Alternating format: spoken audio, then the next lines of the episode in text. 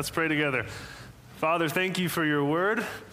We come before you uh, in humility and with open hearts, asking for uh, your help as we come to your word. Would you teach us? Um, as we just sang about the Holy Spirit, we ask for help by your Spirit to understand these truths that we read and not only understand them, but apply them to our lives.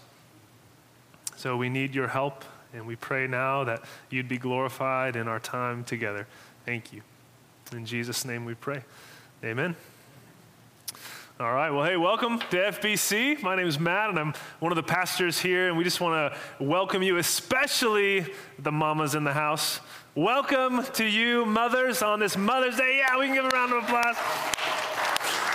We are grateful for you and want to honor you and celebrate you. Amber shared with me this week um, this little, you know, uh, graphic, you know, meme thing online that talked about the different kinds of mothers, and I thought it was helpful. It talked about celebrating biological mothers, adoptive mothers, foster mothers, uh, spiritual mothers, single mothers, stepmothers, uh, grieving mothers, hopeful mothers, and of course, the grandmothers.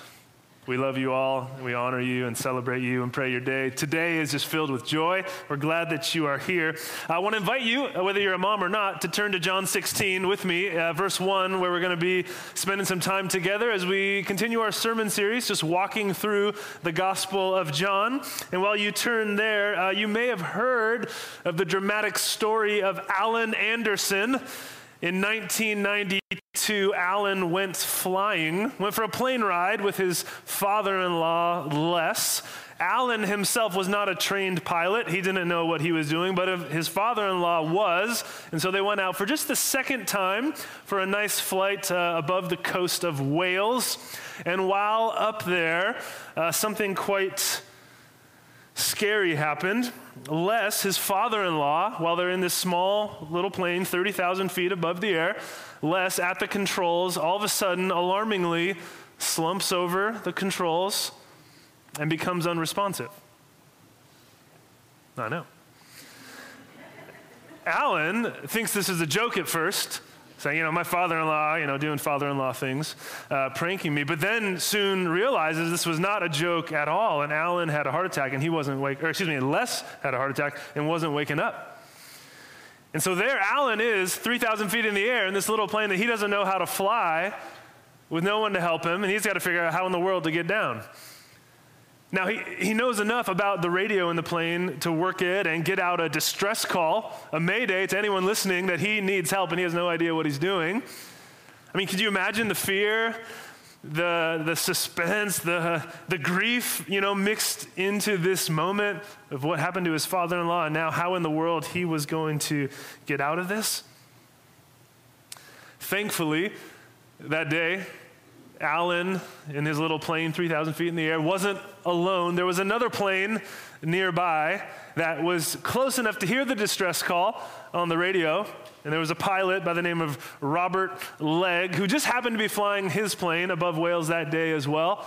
And he was a, a trained pilot and a pilot trainer himself. And he hears the call and he locates Alan's plane there coasting as it's kind of dropping out of the sky.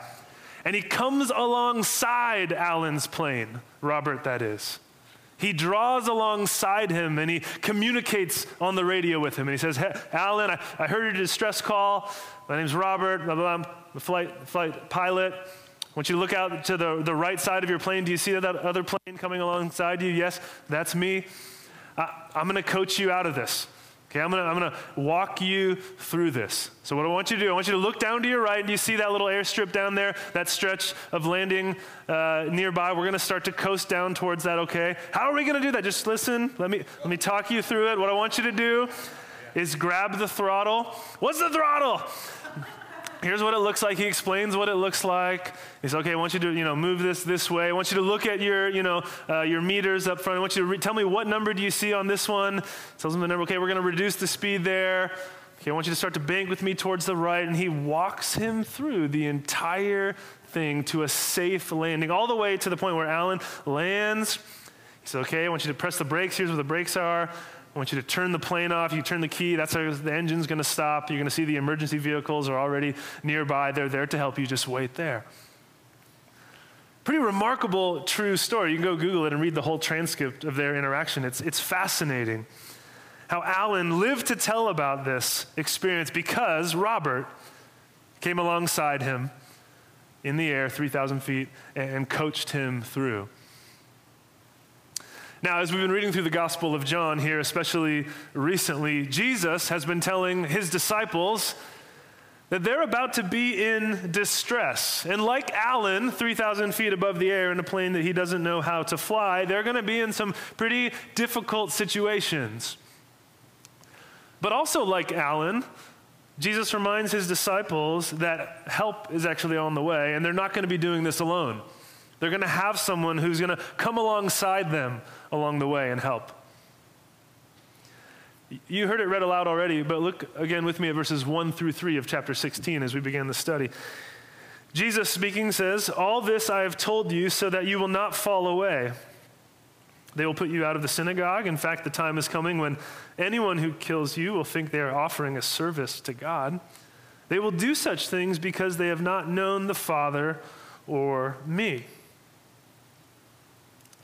So, in the opening verses of chapter 16 here, you see the continuation really of this theme that we saw that ended chapter 15. If you were with us last week, uh, we talked about the heartwarming topic of the hatred of the world for the disciples. It's very, you know, very encouraging. How the world is going to hate the disciples. And because of their commitment to Jesus, they're going to face opposition. Jesus says he's, he's preparing his followers for this reality so that when it comes, they're not going to be discouraged or disillusioned or unravel.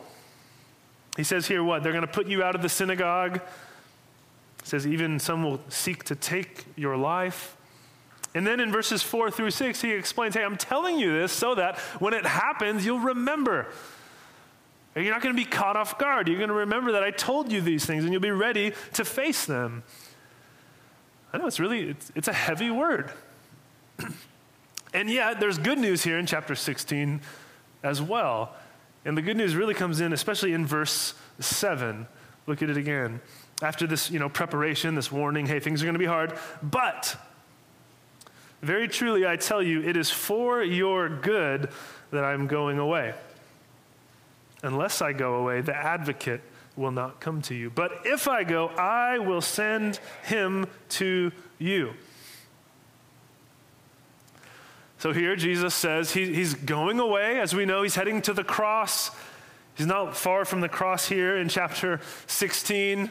Then the resurrection and the ascension back to the Father. But he says, I'm going to go and I'm going to send to you an advocate, a helper who is none other than the Holy Spirit. So, first point in the text really is Jesus will send the Holy Spirit. That's what he promises his disciples. See, we worship one God, the one true, eternal, creator, sovereign God of the universe, who eternally exists in three distinct persons Father, Son, and Holy Spirit. This is, of the, this is the doctrine of the Trinity that we celebrate and find in Scripture. Now, many of us have heard plenty uh, about the Father or about the Son. You know, we can talk about God the Father and maybe be able to say a few things about God the Son, but the Holy Spirit is maybe a little trickier for some of us. We've heard less about the Holy Spirit. He's like a, you know, maybe a family member. We know he's in the family, we know he's important, um, you know, he's invited to all the events and such, uh, but we're not entirely sure what he does. Some of us maybe feel that way about the Holy Spirit. Actually, uh, pastor and author Francis Chan, a number of years ago, wrote a book called Forgotten God. Um, and I think the title is interesting there because he's pointing out how often uh, the Holy Spirit is uh, maybe misunderstood in the church or forgotten. Exactly who is the Holy Spirit and what does he do? So, a few, a few just brief reminders as, as we go. First is, of course, the Holy Spirit is God, the third person of the Trinity, right? Father, Son, Holy Spirit. Equal in glory and honor and majesty and divinity alongside the Father and the Son. And yet, distinct from the Father and the Son. Right? The Holy Spirit is not the Father, and the Holy Spirit is not the Son. The Holy Spirit is a person, not, not a force. Okay, so we're not talking about like a, you know, again, Star Wars, you know, voodoo kind of harness, the new age magic and that sort of thing. The Holy Spirit is a distinct person with a will. He speaks, he acts, he, again, comes alongside, like we talked about earlier. So we don't refer to the Holy Spirit as an it, but, but a he, a person. Now, we see the Holy Spirit at work in, in various ways throughout the Old Testament. If you were to read through the Old Testament, you'd see the Holy Spirit come up in uh, the first pages of Genesis, for example. As God creates all things, we see the Spirit of God hovering over the waters of creation. We see the Holy Spirit at work uh, anointing the prophets to bring the very words of God to the people of God. We see the Holy Spirit come upon uh, key leaders like kings or uh, uh, judges in the history of Israel, anointing people for specific tasks at specific times. Joseph in Egypt, for example. So the Holy Spirit throughout the Old Testament was active and present, and yet somewhat selective in, in how and where and when he shows up. Jesus here, though, you see, is speaking of this kind of new age of the Spirit of God coming in a new way with his church. A time that the prophets of the Old Testament, like Joel chapter 2, especially pointed forward to when the Spirit of God would be poured out upon all people, all his people. Earlier in John chapter 14, Jesus is telling us about the Holy Spirit, and he says there that the Holy Spirit will be with you, to his disciples, and he will be in you. So there's this idea of the indwelling presence of the Holy Spirit in every follower of Jesus. So there's this fundamental shift between the Holy Spirit's presence and activity in the Old Testament, showing up in certain times and certain places for certain purposes, and the Holy Spirit's presence and work in the New Testament, indwelling and empowering every follower of Jesus, all believers receiving the Spirit of God within them. Now, Jesus goes on and he tells us more about the Holy Spirit and what specifically the Holy Spirit came to do. We see this in the text. And a good place to start really is verse 7, where Jesus gives the Holy Spirit a title. He calls him something. You see in verse 7 what he names him or calls him? It says, the advocate. Or maybe your translation says, the helper will come. Or maybe your translation says, the counselor or the comforter. Now, there's a number of Greek, or excuse me, English words that are used to translate this one Greek word, which is the, the paraclete or the parakletos in Greek, which meant simply one who comes alongside. In many, in many settings, it was used kind of in like a legal setting. Uh, if someone was in trouble legally in the ancient world on trial, a paraclete or the parakletos was one who would come alongside them in support as a witness, to speak for them, with them, draw near to them in that time. Uh, the parakletos could be something like our friend Robert Legg, flight instructor, 3,000 feet in the air, drawing alongside Alan Anderson and coaching him through this difficult situation. Some sources even indicate that the parakletos was a nautical term uh, in terms of, you know, on the Mediterranean in the ancient world, if there was a boat that was in trouble, it was going to sink or in crisis, uh, another ship, a bigger ship, would be called to go alongside the smaller boat, tie onto it, and help it navigate into the safety of the harbor. And that larger ship was named the Parakletos. You see, it was one who comes alongside so Jesus says, Yes, I'm leaving, but I'm not leaving you alone. I'm sending an advocate, a helper, a comforter, a one to be with you in this way. Notice with me again uh, the striking term, or excuse me, the striking claim Jesus makes in verse 7. Very truly, I tell you, it is for your good that I am going away. Now, that, we should stop there for a second and say, wait a minute, right? Are you sure, Jesus? Jesus has been preparing the disciples for his departure, and he says, It's for your good that I'm going away. Notice, it's to your advantage that I leave. This is a good thing, disciples. I know there's grief in your heart and you're sad about me going to the cross and, and uh, resurrection and ascension and all that. But it's good for you that this happened. They say, What? Hold on, pause. In what way is it better for us that you leave? Think about how troubling that would have been for the disciples to hear. Uh, another pastor, J.D. Greear, wrote a book called Jesus Continued. And uh, the, the tagline to his book, or kind of the subtitle, is Why the Holy Spirit inside of you is better than Jesus beside you. Interesting tell. Why the Holy Spirit inside you is better than Jesus beside you. Do we believe that? Amen. But I think some of us would say, you know what? I think if I had to choose, like Jesus, flesh and blood in the room, sitting in that chair right here with me, versus the Holy Spirit in my heart indwelling me, I, I might take the flesh and blood Jesus right here, you know? Like I could see him and, and, and touch him, and I would know he's right there. I'd, I'd prefer that. And so maybe the disciples are thinking, you know, thanks, Jesus, but can you just stay? You know, that'd be, that'd be better for us. Or maybe have you ever thought, like, man, if I just lived in the time of Jesus, and I actually saw Jesus do the miracles, and I actually I heard him teach these amazing truths, and I walked alongside him, it would, it would be easier to believe. It would be easier for me to wrap my whole life around him if, if that was me there. Jesus is saying, no, it's actually it's for your good that I go away, that the ministry of the Holy Spirit and his work in the world now is better for the disciples and future disciples than if he had remained. It's a big claim. So let's unpack this a little bit. Why? First, here, J.D. Greear again, he writes about the coming of Pentecost. He says this Jesus birthed the Christian movement by sending his spirit like a mighty rushing wind into his disciples. The place where they met shook with God's power. And as a result, they turned the world upside down. The first church was not primarily a study group, a self discovery seminar, or a building program. It was a mighty movement of the Spirit that propelled Jesus' followers into the whole world preaching the gospel. Following that Spirit, being filled by that Spirit, trying to keep up, but feeling like a kite in a hurricane.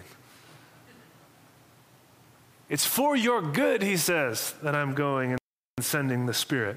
Because the Spirit will come and his work will change the world. Now, Jesus not only tells us that the Holy Spirit will come, but he then tells his disciples what he will come and do. We can't cover a comprehensive study on the role of the Holy Spirit this morning. There's many things we could say about the Holy Spirit, how he gives life, he empowers us for ministry, he sanctifies the people of God, he unites the church, he distributes gifts within the church. We, I mean, we go on and on. Uh, I just want to focus in, though, on specifically what Jesus says in John 16. And look at verse 8, how he continues. When he comes, he will prove the world to be in the wrong about sin and righteousness and judgment about sin because people do not believe in me, about righteousness because I'm going to the Father where you can see me no longer, and about judgment because the prince of this world now stands condemned. I know there's a lot in there, but if we had to summarize kind of this first point Jesus is making about what the Holy Spirit will come and do, we would say, well, the Holy Spirit convicts. It's the first thing Jesus points to. The Holy Spirit convicts. Verse 8 When he comes, he will prove the world to be in the wrong. Maybe your translation says, He will convict the world. Some commentators have a little bit of uh, difficulty translating this verb exactly, uh, the conviction piece. But when this verb for convict or prove the world to be in the wrong um, shows up elsewhere in the New Testament, it shows up 18 different times. And pretty much every time it's used to describe uh, this reality where sin is exposed, um, sin is pointed out, brought to the light, shown for what it is, in hopes that the person would uh, come to repentance, that a, change would come about in their life. And so Jesus is saying the Holy Spirit's going to come and he's going to prove the world to be in the wrong about sin. In other words, he's going to convict the world of their sin and point out their, their guilt, uh, the reality of coming judgment, their lack of righteousness. In other words, our need for a Savior. The Holy Spirit's going to come and impress upon our hearts the reality of our sin, expose our sin before God, and show us our need. And you see that he goes on to kind of explain some of the nuance of that in verses 9 through 11, talking about sin and unbelief, talking about righteousness, talking about judgment. But, but I want you to think about how comforting this message would be in light of his coming departure and the Great Commission. Right? Jesus is going to send his disciples out into all of the earth Judea, Samaria, so on, to, to the ends of the earth. And yet, he's reminding them, I'm not going with you in, in the way I've been with you so far. Right? So, so far, the past few years, right, they've been walking along with Jesus, and Jesus has been teaching and he's been, you know, the religious leaders have been coming against him, and he's been uh, winning every argument, right? And making the religious leaders look silly, and, and Jesus juking people, and he's, you know, he, he's not losing his arguments, and he's showing, hey, I'm, I'm going to, you know, show people to be in the wrong. I'm going to point people to the reality of Scripture and what they're missing. I'm, I'm going to, you know, show them uh, what they need to hear. They're like, great, you know, if we're with Jesus, he's, he's going to do the heavy lifting, so to speak, and we're, you know, we're going to be all right. But now he's saying, I'm going away, and yet you have this call to go out and call men and women to follow Jesus and, and repent and believe the gospel. And so again, for them, like, wait, wait a second, how are we going to go and do this, Jesus, if you're not there? How is anyone going to believe and listen to us if they want to, uh, you know, had such a hard time listening to you? How, we, how do we have any chance? And Jesus says, ah, again, you're not going alone the advocate will come alongside you and continue my presence and my ministry, much of which is convicting the world through their message. The Holy Spirit will come and convict on people's hearts the reality of sin and their lack of righteousness and coming judgment, their need for a Savior. Think about it. Now, then, rather than Jesus' ministry being in one place at one time, through the presence of the Spirit, he will be at work wherever his church is, wherever his disciples are, wherever we go. That's part of why the ministry of the Holy Spirit is better for us, right? It's good that Jesus goes away because he sends his Spirit, and then he's at work wherever his people are at work. Every church throughout the world can be filled with the power and presence of God. I mean, think about the logistic nightmare it would be if Jesus was still walking the earth in flesh and blood today the way he was in the first century. You know, when we have like some big event coming up and we have to call corporate, you know, to try and schedule Jesus to be the speaker at our main event. Like, hey, I know Jesus is busy. He's got a full calendar. He can only be at one place at one time, but like, we really need him to do like a West Coast tour or something. You know, he's like, I know he's over in, you know, Bangladesh or Australia. He's got, you know, at a big conference. We get it, but could we, like, when can we fit him in? Is he free in, in 2023? And uh, can I speak to your manager? Like, what do I need to do here? Yes, I'll hold. Okay. You, you see what I'm saying? There would be this logistic nightmare. But now, through the Spirit, right?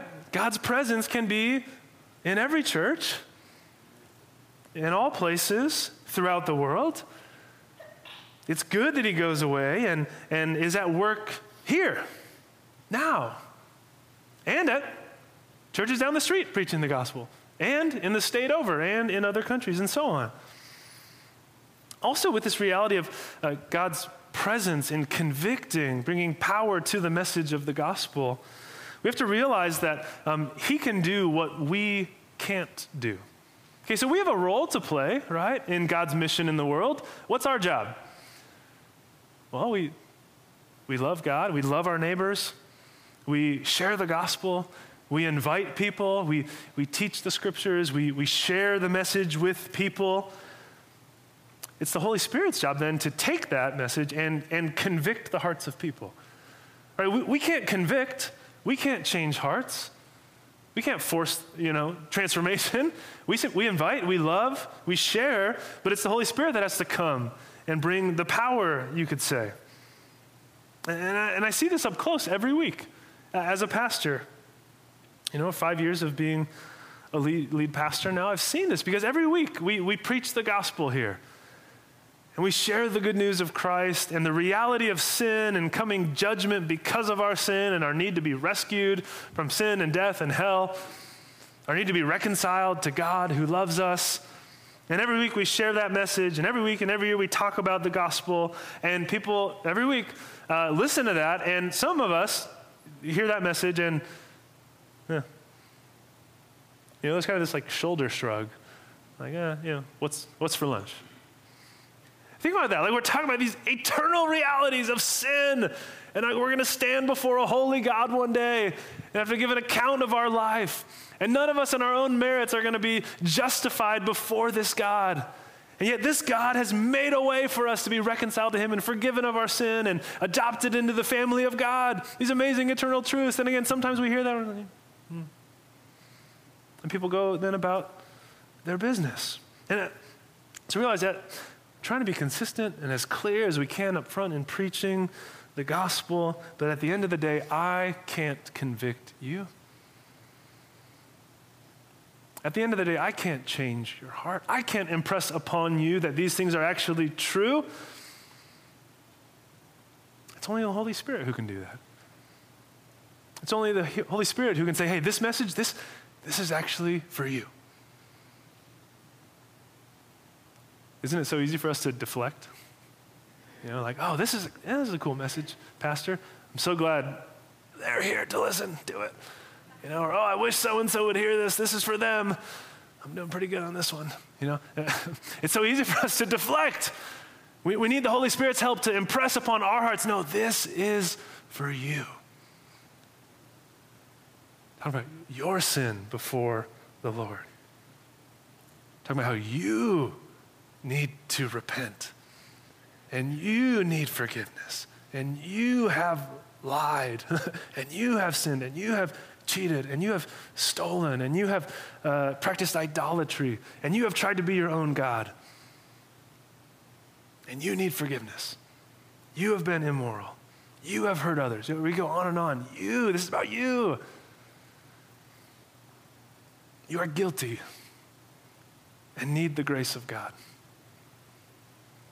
Right? It's only the Holy Spirit who can impress that upon each of our hearts. This is for you. Now, it's like David and Bathsheba. Remember the story of David and Bathsheba? You know, David, if you don't know the story, right? David's at home. He's supposed to be off at war, but he's at home, you know, I guess doing king things in his palace. And he sees Bathsheba bathing on the roof. And he desires her, and so he has her come to his palace and he basically forces himself upon her as the king and, and she gets pregnant. And so he then tries to do the right thing and he kills her husband. And he takes her as his own wife and she has a child. And, but, um, you know, real heartwarming Sunday school story here that your kids are hearing about right now. Just kidding. Um, and, and yet, it, there's kind of a, a, process that he has to go through before he really experiences conviction. Think about it. Um, Nathan, the prophet, it says, comes to him afterwards. Okay, so he's, again, he's gotten this woman pregnant, killed her husband, taken her as his own wife, and then Nathan comes to him con- to confront him. You've done this great evil, is basically what he's trying to get across. But Nathan starts, if you remember, by coming to David and he says, David, let me tell you a story. And he, he tells him this story. Says there was a man in, in a kingdom who was rich and wealthy and had all kinds of possessions and, and all kinds of cattle and sheep and livestock. I mean, he was set up doing great. And there was another man in this kingdom who was poor, and he had but one little sheep that he loved and gave him joy and filled his, filled his heart.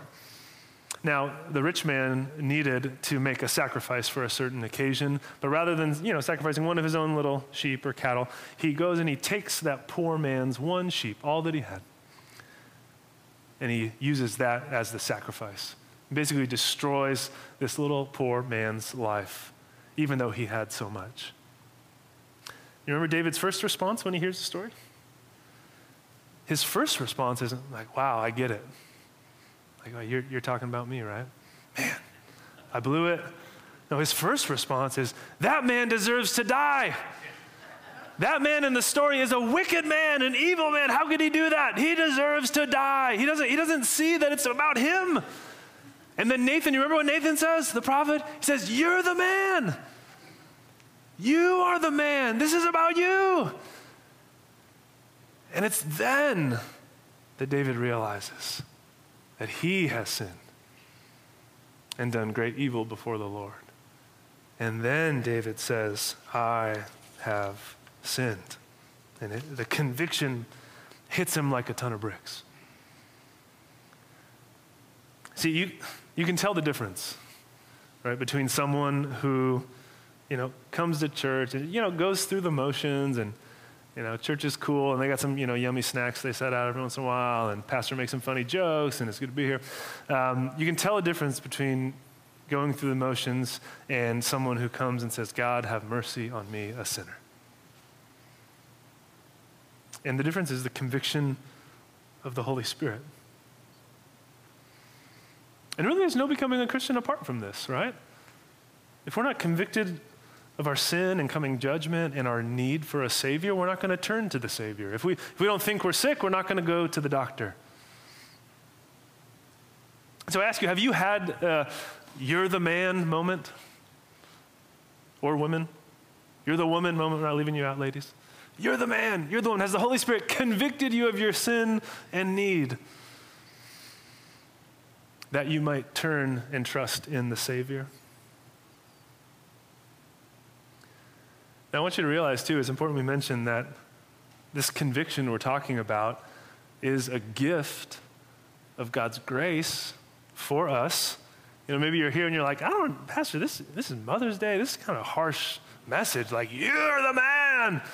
You're a sinner. You know, and maybe it sounds a little bit pointed and a little bit heavy. And, and it, it is heavy, but, but I want you to see is that it's not uh, because, you know, I'm just angry preacher man or that God is against us and wants to shame us and just uh, leave us there. Uh, this is for our good. It's a gift of God's grace by his Spirit that he convicts us, that he opens our eyes. He doesn't do this to shame us and leave us in despair, but that we might turn to him and find life. It's not because he's against us, it's because he's for us. And he wants to call us out of this darkness that we have walked in. It's like the, there's a book that came out, I think it was called The Gift of Pain. Maybe some of you heard of it. And it's uh, written by a doctor who worked amongst lepers for a number of years. And he talks about how in, in leprosy, um, you know, their limbs and things deteriorate. And part of the reason is because uh, they don't have, you know, pain sensors there. And so they, you know, will hit their hand or foot in a door or something, and they won't realize it for a while, and it'll get wounded and infected and, you know, go downhill from there. And so that's why they end up sort of deformed over a number of years. And he points out then what a gift pain is. That it's a good thing when you hit your hand against a wall and you feel pain. Uh, it's a good thing that you feel pain so that you can respond appropriately to it, so that you can get the treatment you need or, or the healing that you need or treat it right. You, you see what I'm saying? And, and so conviction is, is like that pain, that, that kind of uncomfortable feeling that the Spirit brings into our hearts when we're, you know, uh, morally speaking, you know, slamming our limbs into walls and such.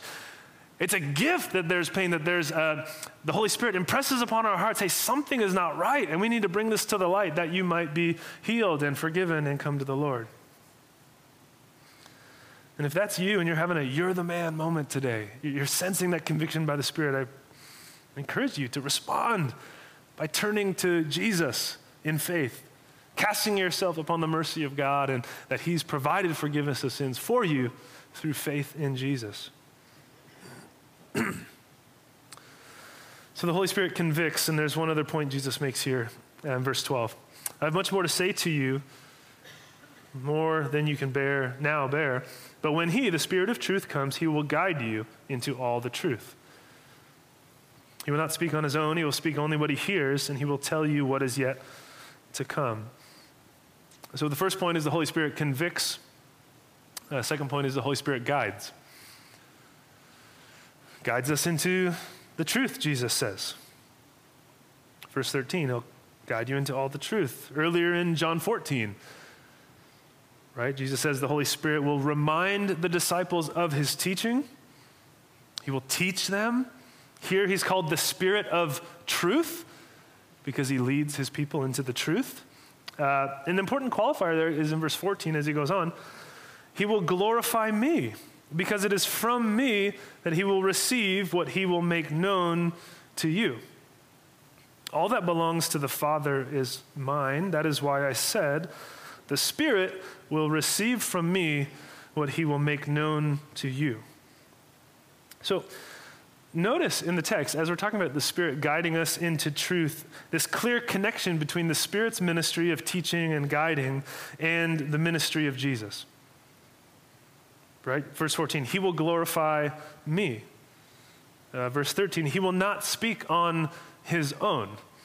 Right? The Holy Spirit comes to teach us and guide us into the truth of the gospel, what God is already making known through the work of Christ and His Word. So the Spirit is not like over here, separate from the ministry of Jesus over here. Like the Holy Spirit is setting up his own little rival kingdom, doing his own, you know, spirit things over here, while the ministry of Jesus is left behind over here. No, they're, they, they're inseparable. The Holy Spirit is not coming to reveal all these new and, and special secrets about the world and setting up again his own little ministry booth at the great ministry fair uh, of sorts. No, his role, his desire is to align disciples of Jesus with Jesus, the King, and the King's ways and the King's teaching and word. And so we can look to this verse as helpful in understanding how, really, how the New Testament came to be, right? The writings of the apostles as they were carried along, inspired by the Holy Spirit, uh, to clearly uh, lay down the work and teaching of Christ. We think about how the Holy Spirit, even today, continues this work of guiding and teaching in the sense of when we come to the scriptures, right? Don't we? Every week we ask for the Lord's help. We don't just jump in and I'm a smart guy and we're, you know, I'm going to figure this out. We, we recognize before scriptures that we need the Spirit's help to discern, that He might teach us, guide us into the truth, steer us away from error. Um, more, you know, technically speaking, this is referred to as the doctrine of illumination which I know sounds like something out of Harry Potter, but it's, it's a biblical idea. The doctrine of illumination, that the Holy Spirit um, enlightens us, illumines the truth of Scripture, enlightens the eyes of our hearts that we might be able to see and discern and understand the things that we read. He will teach us, guide us, give us eyes to see. so we have to see here, again, that the guiding and teaching and ministry of the Holy Spirit is one that continually points us back to the ministry of the Son, the work of Christ, and His Word. And, and we, if we make that connection clear and keep it, it'll help us avoid two extremes. And one extreme is being people who uh, seek the Spirit apart from the Word of God. Right? There's kind of trends in, in, in certain, you know, Christian or church circles present day, but also throughout history, that, that have a maybe an unhealthy emphasis on the Spirit uh, and lacking emphasis on the Word of God and the message of the gospel. And so, kind of seeking experiential, fresh insights and kind of new revelation and very emotive and kind of charismatic experiences of the Spirit over here. But you, you won't hear much about the cross of Christ and the gospel of Christ crucified and uh, the, the Word of God and its authority. And so, there's kind of an imbalance there.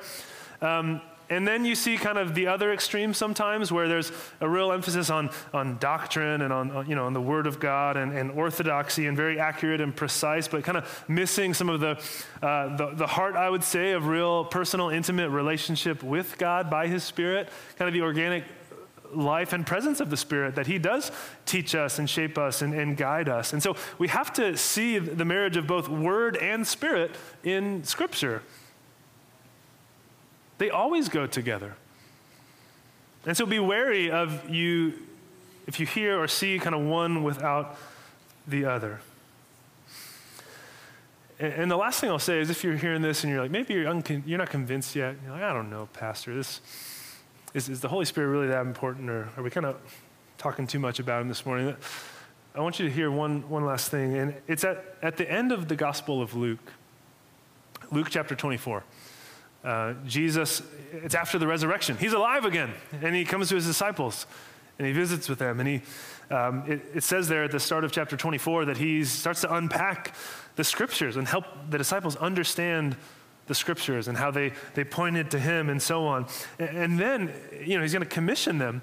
But he tells them before they go out into all the world, they have to wait. And he basically says, hey, don't do anything yet until, basically, until the Holy Spirit comes. until you're clothed with power from God to be his witnesses. So think about that. The resurrection has happened. Right? Jesus is alive. He conquered the grave and he appears to his disciples, I'm alive. And he helps them understand the scriptures. And they're like, this is amazing. And he's going to commission them to go out into all the world. And he says, but wait, you need all of that. But all of that is not enough. You can't go out on your own. Wait until the Holy Spirit comes and empowers you to be my witnesses to the ends of the earth. He will go. He will convict the world as you go. He will teach you as you go. He will fill you as you go. So it's the church of God filled by the Spirit of God, preaching the gospel and the word of God that will be used by God for his mission in the world. Bottom line, don't, don't try this alone. Let's pray. Father, we thank you for your word and the reminders this morning uh, that you have not left us as, as orphans, Jesus says, but you um, have sent your spirit to fill us, to indwell us. Uh, all who trust in you and believe in you are sealed with the promised Holy Spirit. And Lord, we pray for your help now as we, as your church, go out into the world. Uh, we want to be people who share the gospel with joy, trusting that you are at work, drawing men and women to trust in you and find salvation in you and you alone, Jesus. Pray you'd fill us with your spirit for that work. We pray that you'd help us be a people marked by uh, your truth, that you, Holy Spirit, would guide us into the truth Direct us away from error and falsehood and lies and the deception of the enemy. Help us look always and only to Christ, our Lord. It's in his name we pray. Amen.